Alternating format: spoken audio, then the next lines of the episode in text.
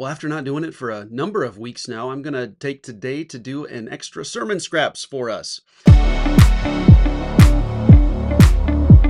Um, there was something that came up that Mike and I were talking about yesterday that I thought would be worthwhile just just uh, briefly walking through for us, and that is like as as we walk through texts of Scripture, one of the things that we ha- can have a tendency to miss is like the bigger meta narrative or the bigger picture as far as what God is communicating through the book or the text as a whole. Because we take smaller sections and work through it, even in uh, smaller sections like reading an entire uh, chapter in the book of Psalms, we can miss the bigger picture behind uh, what the book of Psalms is meant to communicate communicate and teach us. A lot of these ideas that I'm getting are taken from, I don't have it, I have it uh, digitally, uh, but a, a book uh, commentary on the Psalms from Dr. Jim Hamilton, who serves as a professor in uh, of, of, theology at uh, the Southern Baptist Theological Seminary. One moment here.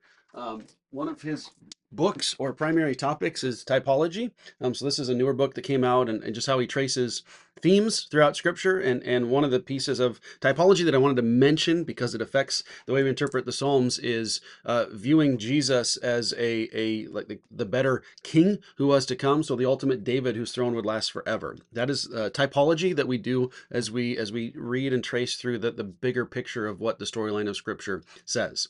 So one of the things that, that um, you may not know or be aware of is the book of Psalms is actually comprised of five different books. So if you go look at Psalm chapter 1, it actually lists book 1 above the first chapter. And that lasts all the way through chapter, I think it's 41. And then 42 begins, yeah, with book 2. So the Psalms are actually comprised of five different books that we've put together into one bigger book to just read for flow of thought, for tracing some of those various pieces. And Jim Hamilton's argument throughout his commentary on the Psalms is the the, the uh, entire narrative of these five books actually traces the storyline of Israel and, and helps give an idea and a perspective on how we emotionally relate to, uh, how we theologically think through the various stories of how God has worked in Israel's history. It also helps helps prepare uh, the people for the coming David. Remember the typology that I talked about earlier, the coming king whose throne would last forever and ever, who would be from the lineage of David, which is ultimately pointing to Jesus. Like think of how uh, this entire book book starts, which we started a number of years ago. It said says, "Blessed is the man."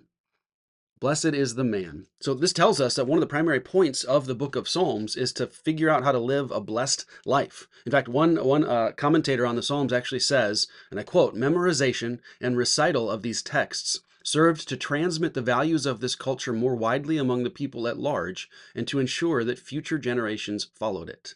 Now, again, I, I, on Sunday mentioned that uh, the Psalms tend to be more emotional, and some of that is is because we need a framework or a better understanding of how we can can uh, better align our emotions with the truth of reality around us. Um, there's a, an author that I like. I liked him more before uh, some things came out over the past years, but a guy named James K. A. Smith who has written that that we are far more emotional beings than we tend to admit or realize. Like we've been so influenced by the Enlightenment that argues that that as long as we can think and reason and be rational beings, and that's really all there is to being a human. Uh, but what James K. Smith has argued, following the uh, arguments of, of Augustine back in the in the fourth century, is that we are actually driven by our emotions. So we respond emotionally to things. Like people often talk about, I'm more of a logical person, or I'm more of an emotional person. But but those that, that claim to be more driven by logic actually aren't even aware or sensitive to how their emotions are actually shaping and informing the way they engage with the world around us. Now, um,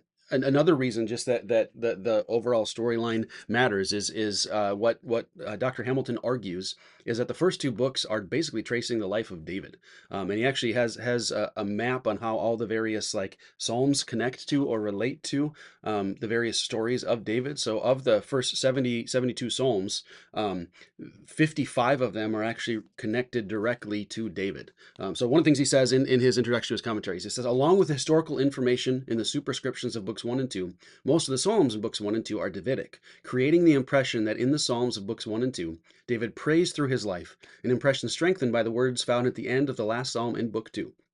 Quote, the prayers of David, the son of Jesse, are completed. So that is is giving a framework for these first two books are tracing and following the life of David as, as we read through his life. Now, some of that is important because it just gives us a framework for how do we understand, how do we interpret, how do we get the bigger picture of what God is communicating to us through the storyline of scripture as a whole.